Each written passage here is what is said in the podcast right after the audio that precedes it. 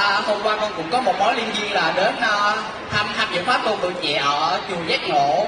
À, cùng với thầy Tiến nhưng mà ờ, Tiến một à, cái là nghe mấy anh sư thầy bảo là thầy có công việc đột xuất không thể đến được về thầy chuyển xuống buổi tối. Thì sẵn hôm nay được uh, gặp thầy ở đây con có một cơ hội uh, xin được thầy giải đáp giùm con. À, ông bà ta có câu hiện tại là kết quả của quá khứ hiện tại là nhân của tương lai. Ví như con chăm sóc tỉ mỉ một cái cây theo năm tháng cây sẽ cho ra hoa hôm quả ngọt làm nhiều được việc tốt sẽ đừng đáp đền đáp ở tương lai. À, con thấy trong cuộc sống của chúng ta dù có nhiều người nỗ lực cố gắng làm mọi thứ trong cuộc sống để thay đổi cuộc sống của mình luôn uh, làm nhiều việc tốt nhưng mà họ vẫn luôn và nghèo và họ khổ ạ. À. nguyên nhân và giải pháp là đâu ạ? À? xin được thầy giải đáp ạ. À, đây là câu hỏi rất là hay. Các bạn hãy cho một tràng vỗ tay đối với bạn học của mình ạ. Câu hỏi này có ba nội dung mà chúng ta cần ghi nhận.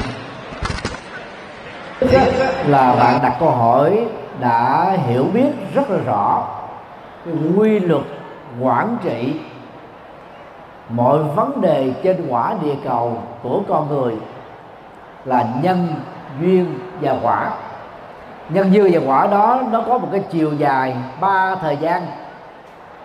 Chiều thời gian quá khứ nó tác động và nó tạo ra quả cho cho chiều thời gian ở hiện tại. Chiều thời gian ở hiện tại những quyết định hành động của chúng ta sẽ tạo ra kết quả trong tương lai. Và cái tương lai đó nói theo Phật giáo thì nó có nhiều kiếp sống. Sau khi chết chúng ta lại tiếp tục tái sinh. Còn à, các đạo như là do thái giáo công giáo tinh lành giáo chánh thống giáo anh giáo hồi giáo thì quan điểm giống nhau là con người chỉ có một kiếp sống duy nhất trên quả địa cầu. Sau khi chết không tái sanh trở lại quả địa cầu này nữa thì dầu là quan niệm nào đi nữa thì à, chúng ta phải thấy rất rõ ngoài luật pháp quản trị cuộc sống của chúng ta. Một cách tương đối thì nó còn có luật nhân quả theo ba chiều thời gian vừa nêu. Thì đó là một cái cảm nhận rất là sâu sắc cho nên đó, mỗi người chúng ta nên tin cả hai luật luật pháp và luật nhân quả. Điều uh, thứ hai đó là tại sao những người ở lành ở thiện mà lại không có kết quả giàu sang phú quý. Thực ra đó, giàu sang phú quý, nó phải liên hệ đến nhân kinh tế, kiến thức về lập nghiệp và kiến thức về làm ăn, và nhiều loại kiến thức cao quý khác, gồm có môi trường, điều kiện, hoàn cảnh, sự hợp tác à, à, sự cộng sự và sự nỗ lực của bản thân, và nhất là con đường lập nghiệp đúng. Chứ còn tự thân của việc ăn hiền ở lành không đảm bảo để chúng ta trở thành một người giàu có. Cho nên nhớ à, ăn hiền ở lành chỉ là một yếu tố thuận duyên để dẫn đến một cái tương lai tươi sáng. Và tươi, tươi sáng đó chính yếu đó là giá trị hạnh phúc. Còn để giàu sang trong lập nghiệp thì chúng ta phải có kiến thức lập nghiệp.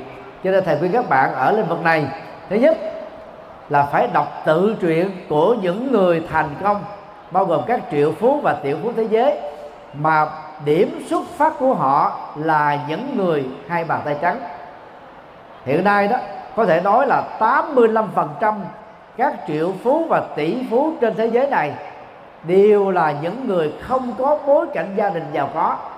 Nhờ họ thông minh cảm xúc, họ biết xu hướng của thời đại, họ đầu tư có phương pháp và sáng tạo, họ chấp nhận vất vả và các rủi ro, và họ có một cái kịch bản nhân duyên quả tốt cho nên dẫn đến cái sự thành công. Và ở Việt Nam, tỷ phú Phạm Nhật Dượng, tỷ phú đô la đầu tiên, các tỷ phú khác, các triệu phú Việt Nam, phần lớn đều là những người lập nghiệp từ hai bàn tay trắng. Cho nên các bạn phải đọc tự truyện của những người đó để có cái cái nguồn khích lệ tinh thần, lên cho có tinh thần cho mình, để mình không mặc cảm tự ti về bối cảnh xuất thân của gia đình và bối cảnh của bản thân. Mà hãy xem đó là một cái nguồn động lực mạnh hơn còn người thành công quá, giàu sang quá, đôi lúc lập nghiệp chưa chắc đã thành công. Nhất là thành công ở việc học, mình nghĩ lại. Điều à, thứ ba, ăn hiền ở lầm là sống với phẩm chất đạo đức và văn hóa ứng xử cao quý. Những người như thế sẽ thụ hưởng được chất lượng hạnh phúc cao hiện nay đó, thì bộ tiêu chí đánh giá hạnh phúc của phương tây có những cái điểm khác biệt với cái bộ tiêu chí đánh giá hạnh phúc của nước Bhutan.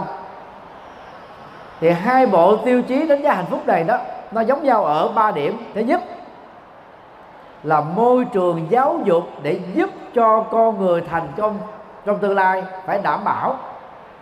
Thứ hai là môi trường sống trong các mối quan hệ văn hóa tình người đó, phải tạo ra những cái giá trị cao quý.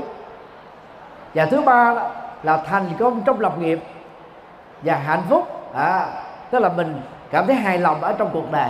Thì đó là ba trong mười mấy tiêu chí để đánh giá đâu là một con người hạnh phúc. Và theo đạo Phật đó bất cứ người nào sống tôn trọng luật pháp không trái ngược với lương tâm và đạo đức và có một lối sống hiền thiện ăn hiền ở lành tương thân, tương ái, hòa hợp, đoàn kết, giúp đỡ. Chắc chắn là sẽ có một cái văn hóa ứng xử rất là hài hòa với mọi người xung quanh. Và đó là người có thông minh cảm xúc. Theo các nhà tâm lý học của Mỹ, từ năm 1984 khái niệm thông minh cảm xúc, emotional intelligence quotient, là yếu tố quyết định sự thành công trong lập nghiệp nói chung là trong start up còn thông minh về về về hiểu biết đó thì được gọi là uh, uh, intelligent quotient viết tắt đó là à, uh, IQ chỉ giúp cho các bạn đổ đạt rất cao và vượt qua các kỳ thi ở trong các trường lớp.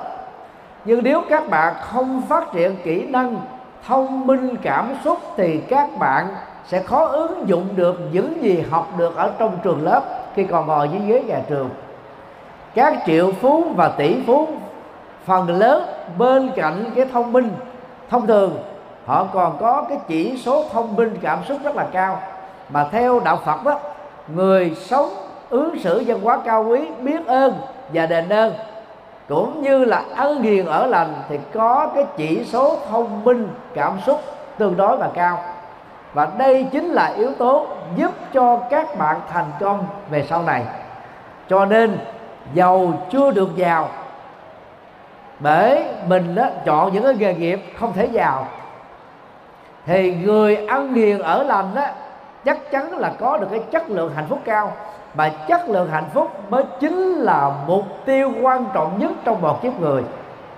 Có rất nhiều người giàu có tự tử chết cuộc khủng hoảng kinh tế toàn cầu diễn ra vào năm 2007 cho đến 2012 bắt đầu từ phố Wall của Hoa Kỳ, đã làm cho một số triệu phú tự tử chết và chúng ta đọc báo chí, nghe tin tức, rất nhiều những người giàu đã chọn con đường tự tử chết bởi vì họ không có được hạnh phúc.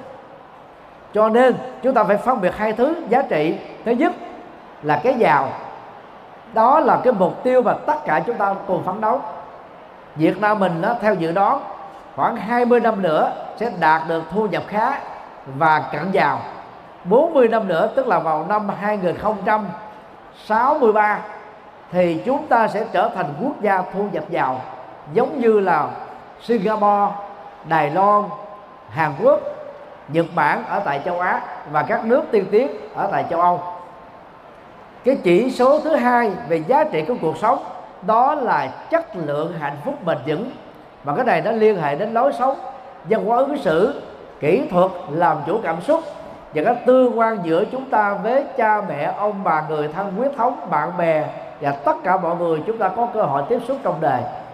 Cho nên, các bạn muốn làm giàu thì ngoài cái việc sống tốt, sống đạo đức, sống có văn hóa, sống biết ơn thì phải học hỏi kinh nghiệm ở những người làm giàu và đồng thời cũng phải học hỏi kinh nghiệm ở những người đã từng bị thất bại nhưng chưa bao giờ bỏ cuộc nửa chừng. Đầu hàng số phận. Hãy tiếp tục nói theo đức phật. Nỗ lực tốt, kiên trì tốt và phương pháp đúng.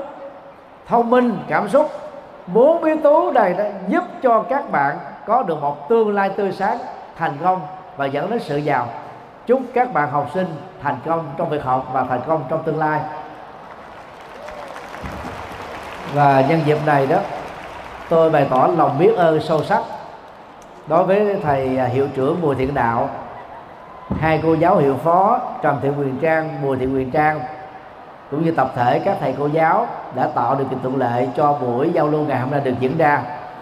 Tôi ờ, cũng bày tỏ lòng tri ân và tán dương thầy tiến đã nối kết để ờ, ban giám hiệu à, mời tôi đến chia sẻ cho các bạn học sinh và tôi cũng trân trọng biết ơn tất cả các bạn học sinh đã lắng nghe chăm chú, đặt hai câu hỏi rất là có ý nghĩa để các bạn chúng ta cùng suy gẫm.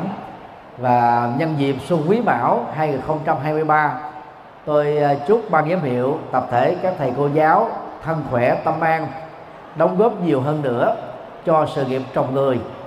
Vì đó là trồng đạo đức, trồng nhân phẩm, trồng nhân cách sống, trồng giá trị sống và giúp cho người Việt Nam có được một tương lai hạnh phúc và tương lai giàu sang để sánh vai với các cường quốc. Ờ, tôi ờ, chúc ờ, tất cả các bạn học sinh hãy thành công trong việc học và có được một tương lai tươi sáng để đền đáp công ơn sanh thành dưỡng dục của mẹ và cha, cũng như là cái công ơn truyền trao tri thức không giấu nghề của tập thể các thầy cô giáo ở các cấp học. Chúc mừng năm mới, chúc an lành và hạnh thông.